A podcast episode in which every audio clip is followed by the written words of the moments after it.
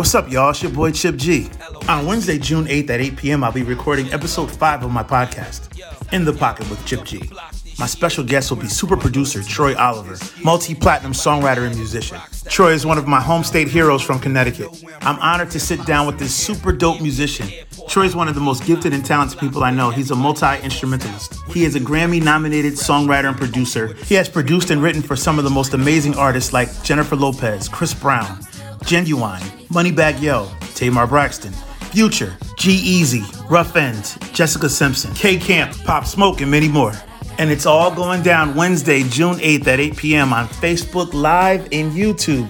Wednesday is gonna be dope. You don't wanna miss it. It's a pre birthday celebration for my guy Troy. He's celebrating his birthday on the 9th, but we're gonna start early on the 8th. Wednesday, June 8th at 8 p.m. You don't wanna miss it.